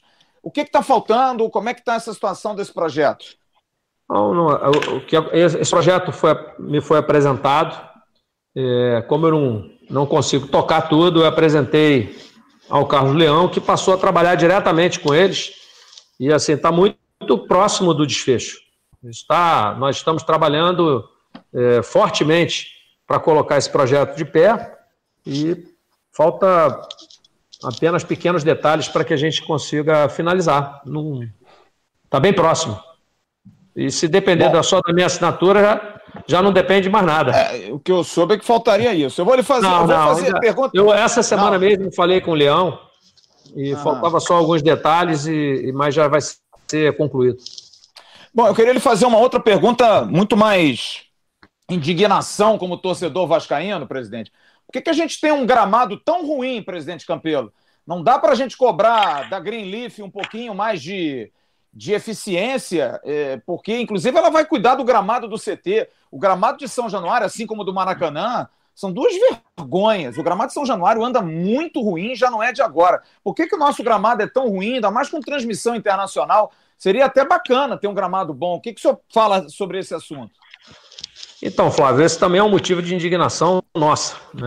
A Greenleaf é uma empresa que tem quase que a, que tem a hegemonia, digamos assim, em cuidar dos gramados. É a mesma que cuida do Maracanã, então esse não é um problema só do Vasco. Eu, agora, essa semana, pessoalmente, reclamei com, com o dono da Greenleaf, e assim, eles estão cuidando e foram contratados para fazer o gramado do CT. Nós não estamos nem um pouco satisfeitos e o Vasco cogita, inclusive, se eles não derem solução, é, passar a fazer a manutenção, passar a fazer é, o trabalho é, internamente. É, isso eu ouvi até de uma pessoa, quando era o tiozinho, naquela época hum. antiga lá do gramado, o gramado era muito melhor, né? O cara ah, graminha precisa... por graminha, né? É, você precisa de uma estrutura é, grande, né? É, hoje, para você fazer a manutenção do gramado, existem é, a utilização de vários equipamentos, de várias máquinas, é, mas enfim, a gente não está nem um pouco satisfeito. É, cobramos da empresa é, a melhora do, do gramado e se isso espero, de fato não acontecer, ande, né? espero que antes, e se isso não acontecer, o Vasco vai assumir a operação e para que a gente tenha de fato um gramado à altura do, do clube. Flávio. Eu vou deixar, eu vou deixar os companheiros. Eu quero fazer uma última pergunta, minha pergunta. Eu tenho até mais algumas, mas eu queria saber do estádio. Porque a questão do estádio do projeto com a W Torre tem mais de mês daquela entrevista que foi feita, da apresentação. É e ficou para final do ano, esses quatro meses, a questão aí dos ajustes das, das eh, dos endereços, né? Da, da, de tudo ficar no mesmo endereço para poder se fazer é, a liberação de superfície, construção. Como é que está esse processo? E uma pergunta que eu fiz, inclusive, na, nós fizemos na coletiva que, que você participou com, com o diretor da, da, da W Torre. Não sendo o Alexandre Campelo o presidente, há um compromisso de se fazer a obra mesmo assim? O Vasco teria algum prejuízo? Teria que se pagar uma multa caso mudasse isso tudo? O que é uma preocupação de que um projeto desse tamanho não seja tocado mais à frente. Eu queria que o senhor falasse como é que está hoje e esse futuro, o que pode não acontecer. Então, Flávio, é, a questão que está sendo trabalhada depois da assinatura do MOU, que é o Memorando de Entendimentos, ela não passa só pela questão das matrículas. Esse é só um ponto. Né? Existem discussões financeiras, existem discussões é, de engenharia, e elas estão avançando bastante. Na parte financeira, a gente já tem conversado é, com alguns investidores. É, acho que num, num, num, talvez num curto espaço de tempo a gente também possa assinar um MOU é, com os investidores. E, assim, esse é um projeto que foi feito para o Vasco, não foi um projeto para o Campelo, não é um projeto é, para uma gestão, é um projeto para o Vasco, para os próximos 50 anos ou mais. Então, assim, eu entendo que se é, essa gestão não permanecer, que ela deveria sim, é, esse projeto deveria sim continuar. Né? É, a gente não pode dizer o que, que vai acontecer, a gente não sabe o que, que passa pela cabeça é, dos opositores. Naturalmente, a gente sabe que alguns não gostariam é, de seguir com o projeto para não legitimar é, uma obra da, do, do, da gestão anterior, mas, sinceramente, eu acho que esse não deveria ser o pensamento de quem quer assumir o clube. Eu acho que quem quer assumir o clube deve, deve assumi-lo com o pensamento é, de que o clube deve estar em primeiro lugar, que os projetos devem ser concluídos, independente de quem aqui esteja. É, se vai gerar algum, algum prejuízo financeiro, vai depender de, do quanto vai avançar daqui para frente. É, de fato, eu não acredito que esse projeto não, não venha acontecer. Eu, eu acredito muito nesse projeto. É um projeto que saiu da, da tela do computador, que está na prática, que a gente está trabalhando. É, nós Tivemos muito cuidado na construção desse projeto, na idealização desse projeto. É, levamos para a W Torre, fizemos algumas discussões antes de chegar à assinatura desse, desse memorando de entendimento.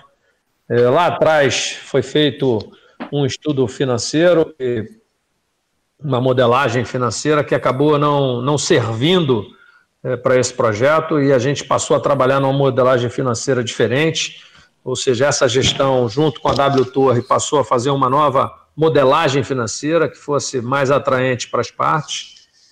E, enfim, eu acho que está tudo pronto para a gente startar essa, essa construção.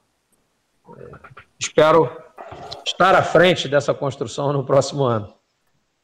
Bom, gente, é só uma última rodada, porque eu prometi ao presidente uhum. liberar Deu uma queda na internet, a gente vai tomar mais uns cinco minutinhos. Pode ficar tranquilo. Rapaz, eu, vou, tenho, vou pegar compromisso às nove na barra. Vamos lá, João. Sua última pergunta, última colocação presidente Campelo, por favor. Presidente, obrigado pela entrevista, foi um prazer. E a minha última pergunta é sobre a base do Vasco. Você falou sobre o CT, eu gostaria de saber se já há algum prazo de entrega do CT de Duque de Caxias, como é que estão as obras, quando é que os meninos já vão poder treinar lá. O que, que você pode contar para a gente sobre esse, sobre esse CT de Duque de Caxias? E se o Vasco vai comprar o MT, hein? É. então, vamos lá.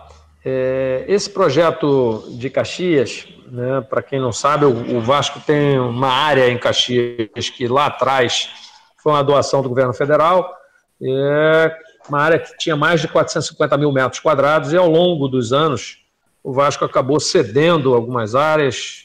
Então, onde hoje tem lá o Hospital do Carmo, era uma área que era do clube, onde hoje tem o cemitério da cidade também já foi do clube e restaram lá 80 mil metros quadrados. E nessa área, que era a, a sua absoluta maioria era coberta por uma vegetação invasora, uma, um monte de árvores, de uma espécie chamada leucena, e havia sido feito um aterro ali inicial, jogado algum aterro até do, do, do metrô, do Maracanã e de outras obras, mas, enfim, o que existia lá era um campo na parte da frente e com os pequenos barracos lá, não, não existia luz elétrica e nós então é, iniciamos um projeto para construir mais três campos de futebol e, e toda a infraestrutura de, e um mini estádio para que a base pudesse treinar lá e mandar os seus jogos nesse centro de treinamento.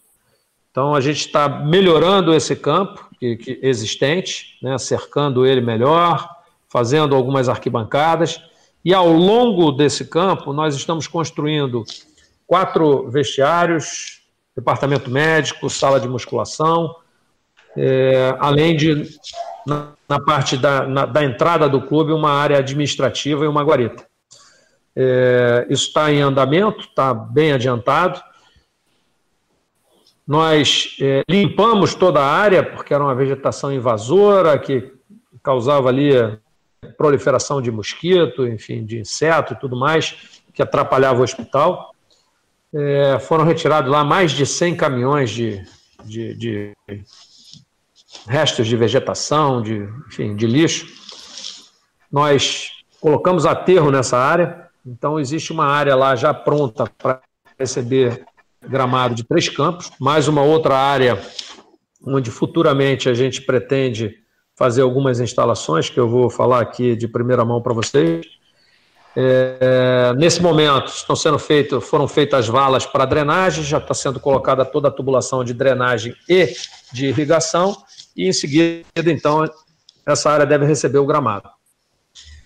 Eu imagino que a gente consiga entregar uma primeira etapa até o final do mês de outubro, e até o final do ano a gente consiga entregar lá o restante dos campos. É, nós vamos murar toda, toda a área e enfim, é, a ideia é no final de outubro a gente entregar essa primeira etapa. O projeto lá para Caxias é um projeto que eu, venho, que eu idealizei. A gente sabe, por conta do, do, do futebol, da nossa vivência no futebol, que uma das grandes dificuldades dos clubes é o de abrigar, de você trazer os meninos abaixo de 14 anos, porque a, a, o estatuto do, do menor e do adolescente não permite se alojar menores de 14 anos. Então, o que a gente pretende fazer é fazer nesse centro de treinamento a cidade Vasco da Gama. O que é a cidade Vasco da Gama? É, depois de feito esses campos, existe ainda a previsão de se colocar mais um campo, que seria o quinto campo. A área já está mais ou menos limpa, mas a gente deixou para fazer mais para frente, seria no ano que vem. E no restante da área é, existente, nós levaríamos a escola, quando começasse a obra aqui do, de São Januário, levar essa escola, que deverá ser inaugurada no dia 9 de outubro, uma escola nova que eu construí aqui em São Januário, levar essa escola para o centro de treinamento, porque é uma escola modular, feita com containers naval.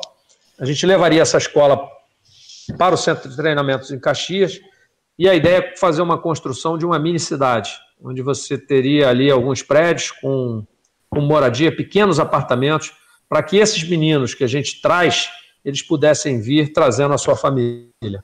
Então, acho que isso é mais um trabalho social, a gente vai dar uma qualidade excepcional para esses atletas, e acho que isso vai ser um diferencial enorme é, dentre os clubes brasileiros. Então, eu quero criar a Cidade Vasco da Gama.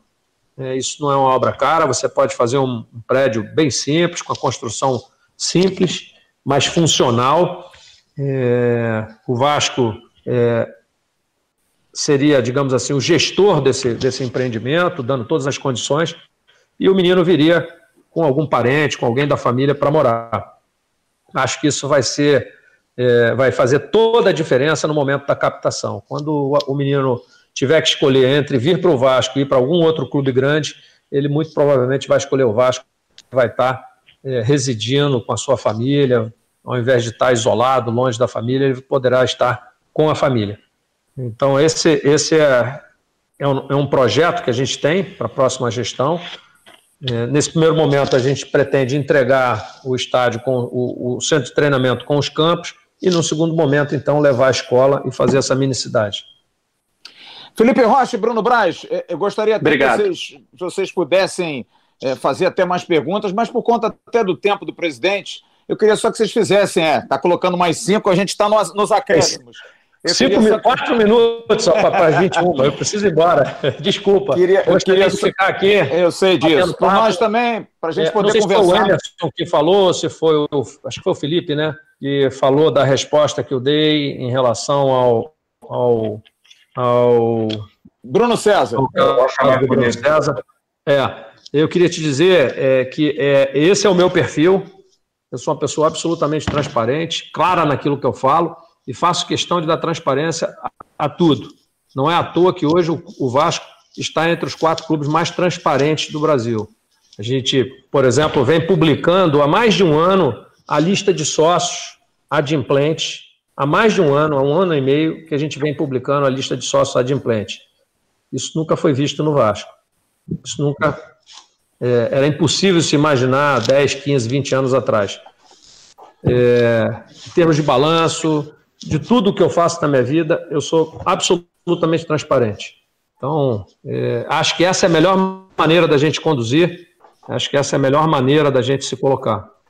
Campelo, só rapidamente, Flávio, fazer duas perguntas bem rápidas, que, bem objetivas. são, objetivas são objetivas. A primeira, há um limite em relação à comissão técnica? Por exemplo, o que aconteça o que acontecer essa temporada, o Vasco vai seguir até o final com uma Ramon Menezes? Ou, por exemplo, são três jogos agora muito complicados. Se o Vasco perder os três, há um limite para essa comissão técnica ser reavaliada ou até mesmo ser chamada a atenção em relação ao que está acontecendo em campo? E a minha segunda pergunta é, é a seguinte: é, você, como presidente do Vasco, o Vasco não conseguiu ganhar nenhum título. São eliminações precoces em Copa do Brasil, Sul-Americana, Campeonato Brasileiro brigando para não cair. Até no Campeonato Carioca a gente só chegou a uma final. Queria que você avaliasse também os, a, a, sua gestão no futebol em relação a, a, essas classificações do Vasco. Claro. Bom, em relação à posição de comissão técnica e tal, eu acho que a gente tem que ter firmeza naquilo que a gente acredita. Eu acredito na comissão técnica e mais do que isso eu tenho certeza que a gente vai virar o jogo e teremos aí bons resultados nas próximas partidas. Em relação ao desempenho do futebol, eu também diria que eu fui o primeiro dirigente a não cair durante a sua gestão nos últimos anos. Eu acho que isso também é muito importante. Eu entrei na gestão é, sem prometer títulos, eu entrei na gestão prometendo reestruturação financeira, alicerçar o clube para que no futuro ele pudesse voltar a ter grandes conquistas. É... Tudo que a gente tem, tem feito no futebol é com estratégia. Então, eu assumi um clube com uma equipe bastante desequilibrada, como eu disse, com jogadores caros e de contratos longos, perdendo Matheus Peck, perdendo Anderson Martins, perdendo Nenê, e a gente conseguiu, naquele primeiro momento, o nosso objetivo que era não cair. Eu prometia para o segundo ano brigar no meio da tabela, isso aconteceu. Prometi para esse ano brigar mais em cima na tabela, isso vem acontecendo. Ou seja, existe um planejamento que está alinhado com tudo que está sendo feito no clube, que é de reestruturação do clube para que no futuro próximo ele consiga brigar em todos os campeonatos. Não adianta a gente enfiar os pés pelas mãos e brigar por um título e conquistar um título hoje e pagar isso por 10 anos com dívidas, que foi o que aconteceu no passado. A gente quer fazer exatamente diferente. A gente quer reestruturar o clube financeiramente para que ele entre numa espiral virtuosa, para que entre num ciclo virtuoso de poder investir mais no futebol, ter, maior, ter mais conquistas, com isso arrecadar mais e poder então investir cada vez mais no futebol. Esse é o trabalho. Eu acho que o Vascaíno tem que entender isso, tem que entender que esse trabalho trabalho ele é necessário para que a gente possa voltar aos, ao período de glórias.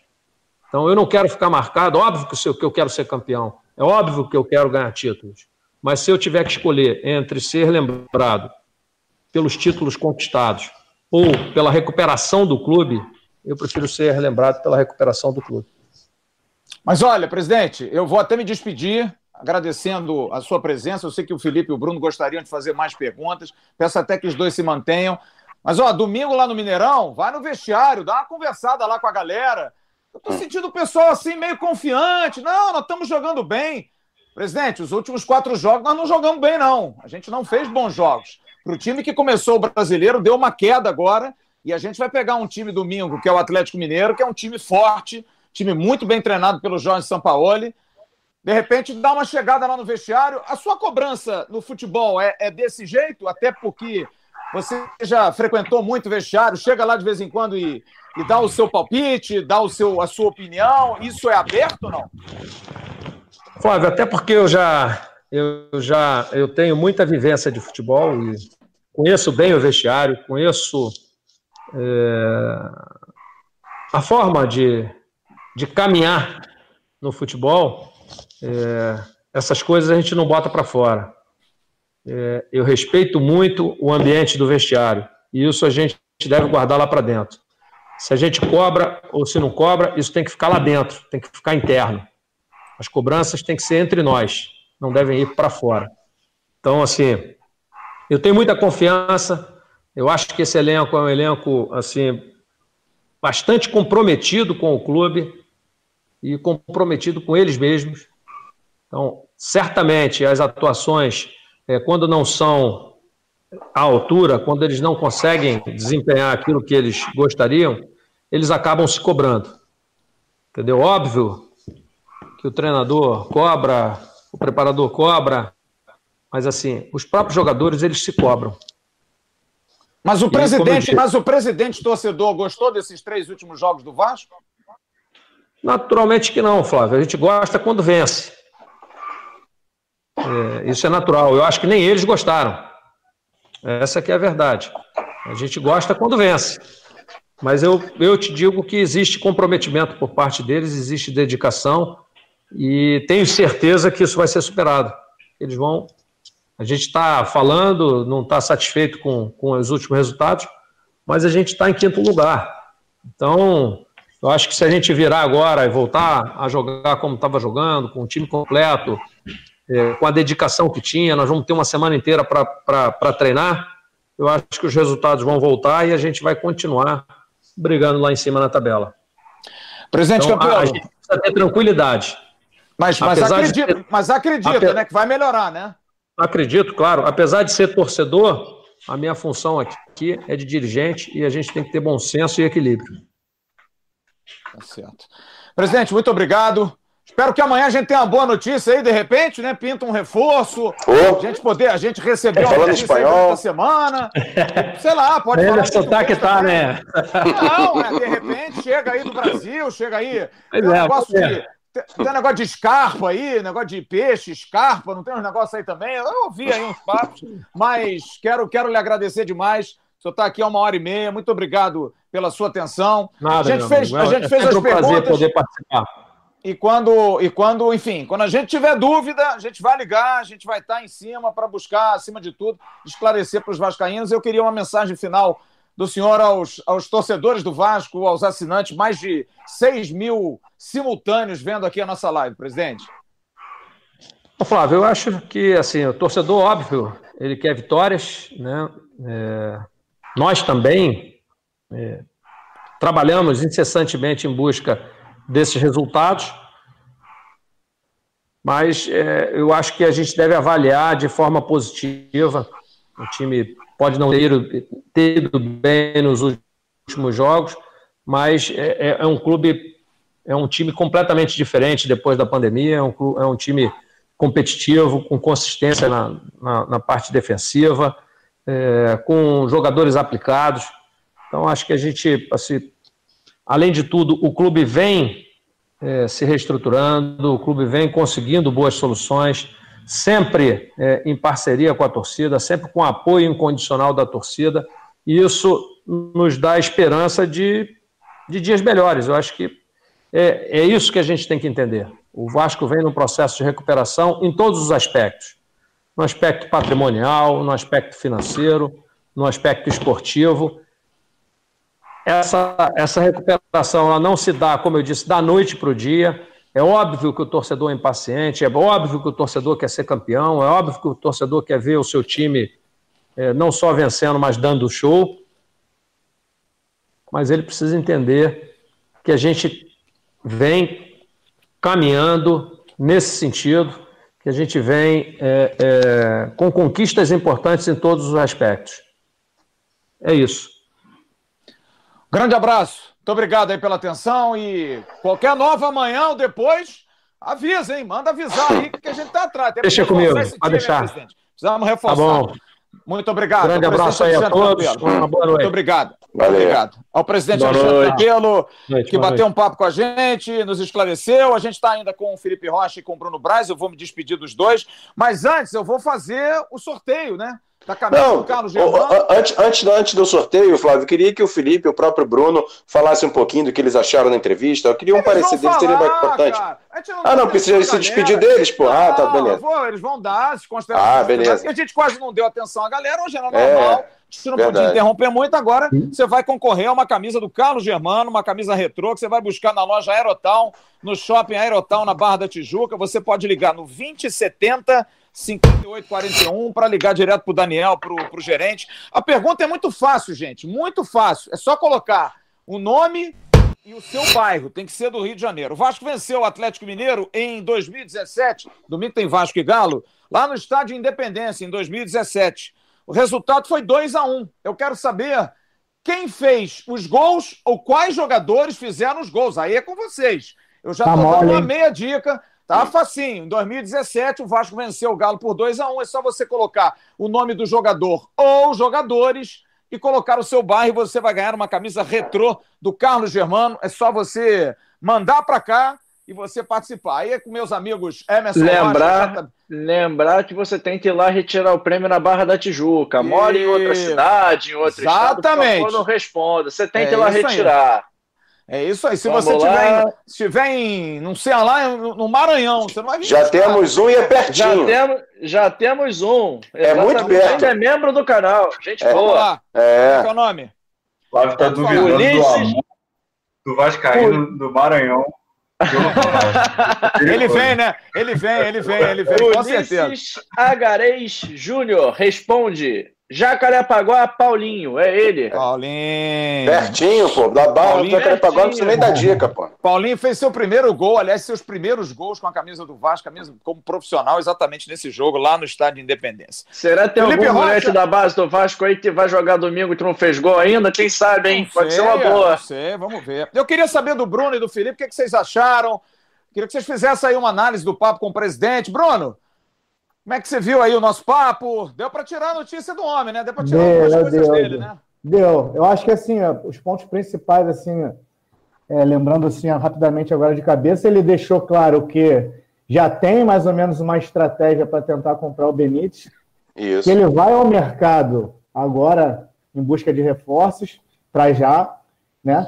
E deixou, admitiu que se não vender um ativo, a coisa pode ficar apertada aí para o final do ano.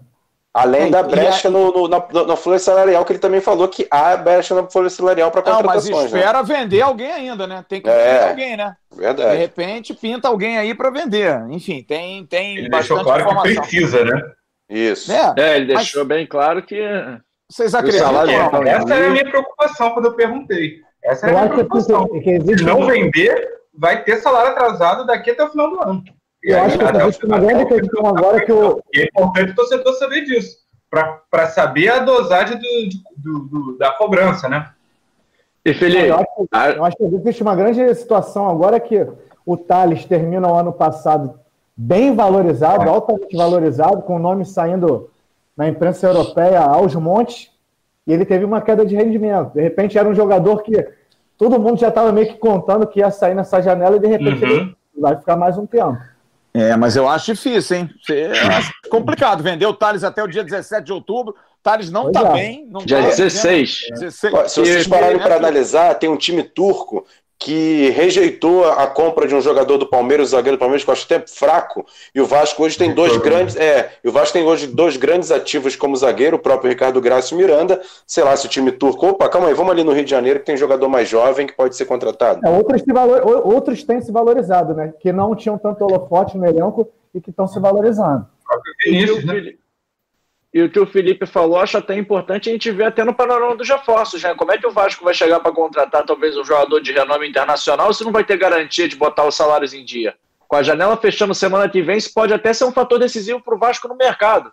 Porque a gente perguntou, eu pelo menos perguntei bastante sobre a questão do projeto, se há um projeto esportivo para esses jogadores, ok que o Vasco tem que garantir salários, mas como vai fazer isso se vai fechar o ano no vermelho? Então, acho uma discussão até interessante para a gente ter os próximos capítulos. Eu acho o Vasco não, é preocupante, né? Preocupante. Muito cara. preocupante. Muito preocupante. É, mas eu não, eu, não acho, eu não acho que isso seja de todo problemático, não, porque o salário atrasado Bruno César veio, Guarim veio e Max Lopes veio. Assim, não dá pra, não dá para você passar a mensagem para o mercado, e nisso ele está absolutamente certo, não dá para você passar a mensagem para o mercado que que tá, todo, tá sempre com dois meses de salário atrasado. Você não vai. Você não, vai, não, e não dá também vai... para botar que os outros também vão ter o mesmo problema. Não interessa os outros, né? É. Exato, exato. Essa coisa, ah, você também Muito tem muito. salário atrasado, é muito bonito, né? Você é. falar do erro do outro e você tá mais errado ainda, é complicado. Não, e até porque o jogador que tá vindo de uma situação. Bem, pensa, pensa o Carlinhos, é, que estava na, na Bélgica ou em Portugal duvido que ele está com salário atrasado lá, e é um jogador com, com, com fama, com salário, e, e, em clubes muito menores. Muito menores. Mas esses é, caras isso... também não estavam com salário atrasado. Não estou entrando no mérito. Isso, da, Felipe. foi não, isso, isso, foi até uma pergunta isso que é uma coisa que mina o grupo, né? Isso é uma coisa que arrebenta é. o grupo, porque um jogador desse fica insatisfeito, que não está recebendo, aí o outro também. É complicado, gente, é muito complicado. Gente, são 21 horas e 12 minutos. Bruno Braz, Felipe Rocha, queria agradecer demais a vocês. É, e a gente não combinou, presença. todo mundo tá de preto, hein? É, verdade. Verdade. Ninguém, é, verdade. Não combinamos. Foi por acaso. Espero que tenha sido legal para vocês. Muito obrigado pela presença, muito obrigado pelo carinho. Fiquem, porque senão desmonta tudo aí, para a gente terminar aqui a nossa live. Emerson Rocha, agradecer a galera também que participou aí, mais de 6.500 torcedores e enfim. Chegamos a bater 6.800. É bom a gente lembrar o torcedor, é claro, gente. Fica todo mundo naquela, ah, mas vocês têm que levar outros candidatos, gente. A nossa intenção não é abrir para o campelo candidato, é óbvio, gente, ser mais claro do que água. Ele é o presidente do Vasco. A gente não pode se furtar de entrevistar o presidente com receio dele estar fazendo campanha. Tanto é que as perguntas, quase todas elas foram a respeito do futebol. Acho que o Campelo deu uma entrevista hoje, como ele nunca deu, falando sobre futebol como se ele tivesse sido médico do Vasco e voltasse a ser médico do Vasco. Falou de vestiário, falou de jogador, falou de contratação, falou de investimento em jogador, coisas que eu acho que eu, pelo menos como torcedor, adoro ouvir isso. Eu gosto de falar sobre futebol. É a nossa razão principal aqui. Agora, quem ganhar a eleição, obviamente, a partir do dia 8, estará com as portas abertas do canal. Quem quiser vir aqui vai ser um prazer e vai ser sabatinado da mesma forma. E outra coisa, as pessoas acham que a gente vai agredir, que a gente vai brigar, que a gente vai botar na parede, que a gente vai bater boca com o nosso entrevistado. Nenhum deles. Não é a nossa filosofia. Nós somos educados, acima de tudo, com as pessoas. A gente tem que ter educação. A gente consegue tirar muita coisa de um entrevistado com educação, cara. Leve isso, inclusive, para a sua vida pode ter certeza, um papo legal, você tem muito mais ganho do que um papo ignorante. Não tem nenhuma dúvida disso. Então eu queria agradecer demais a audiência de todos. Muito obrigado pelo carinho de todos. Emerson Rocha, JP Escofano pelos bastidores, os intrépidos. Amanhã tem muita coisa pro bondinho. Me dá... vai estar tá bom. Oh, Me dá um minutinho só para registrar um. aqui todo mundo que mandou um superchat. Vamos, Vamos lá, boa, boa. O Roland Richter mandou um superchat pra gente, o Rainer Brandão participou, o Alex77 participou, a Ana Arme participou também, o Celso Loureiro, lá dos Estados Unidos, participou com a gente, o Elton Nóbrega, o Leonardo Mendes, o Rodrigo Leão, o Tiago Zagre, o Adson César Rodrigues de Souza, o Igor Stravinski participou com a gente, essa foi a galera do Superchat. Eu anotei todas as perguntas aqui, a gente vai correr atrás de algumas respostas. Tem perguntas que a gente vem correndo e não tem solução, como por exemplo a questão da camisa. Toda semana a gente corre Sim. atrás para saber essa questão da camisa. A gente recebe eu prometo que eu vou correr sobre essa. Disso. A gente tem que correr. É, a gente está correndo. Isso é uma vergonha, mas... cara. Isso é, é uma piada. Gente que já comprou Dois camisa meses, em agosto e não recebeu até hoje. Dois meses de atraso é complicado. Isso não existe. Isso com torcedor é uma. E é uma quebra de credibilidade, cara. Porque você quer, né? Para ganhar e não ganha, é complicado. Bruno, Felipe, Emerson, João, muito obrigado. Em nome do Grupo Viriato, da Leão Group, do Restaurante do Almirante, da 1xBet, da One Football, da Loja Pompadura e da Gigante da Colina. Estamos agradecendo demais a sua atenção, a sua audiência. Amanhã e agora não vê mais, hein? Daqui a pouco tem a pós-live lá no Ave Mais. Amanhã de manhã tem um Bom Dia Gigante com o Emerson Rocha, trazendo todo o rescaldo dessa entrevista do presidente Alexandre Campelo. Um grande abraço a todos. E essa vocês. história do peixe aí que o Vasco quer, né? 28, 28 de setembro. Você me atrapalha, vai. Fica calado, cara. Porra, fala pra caramba. 28 de setembro de 2020, completando 18 meses o canal Atenção Vascaínos. Muito obrigado aos 132 e pouquinhos e também os 29 do canal Ave Mais. Um grande abraço a todos vocês, uma boa noite. Tchau, turma. Um abração. É isso aí, galera. Chegamos ao final do nosso podcast de hoje. E você sempre pode ouvir a gente às terças-feiras com o nosso podcast da live e às sextas com o podcast exclusivo aqui para o Spotify e também para os demais agregadores. Então não perca e curta também o nosso canal. A gente está no Atenção Vascaínos lá no YouTube todo dia, manhã e noite, com o nosso Bom Dia Gigante e também com o nosso Avenue. Vai lá, curta, compartilhe e se inscreva. Valeu, galera. Um forte abraço para vocês.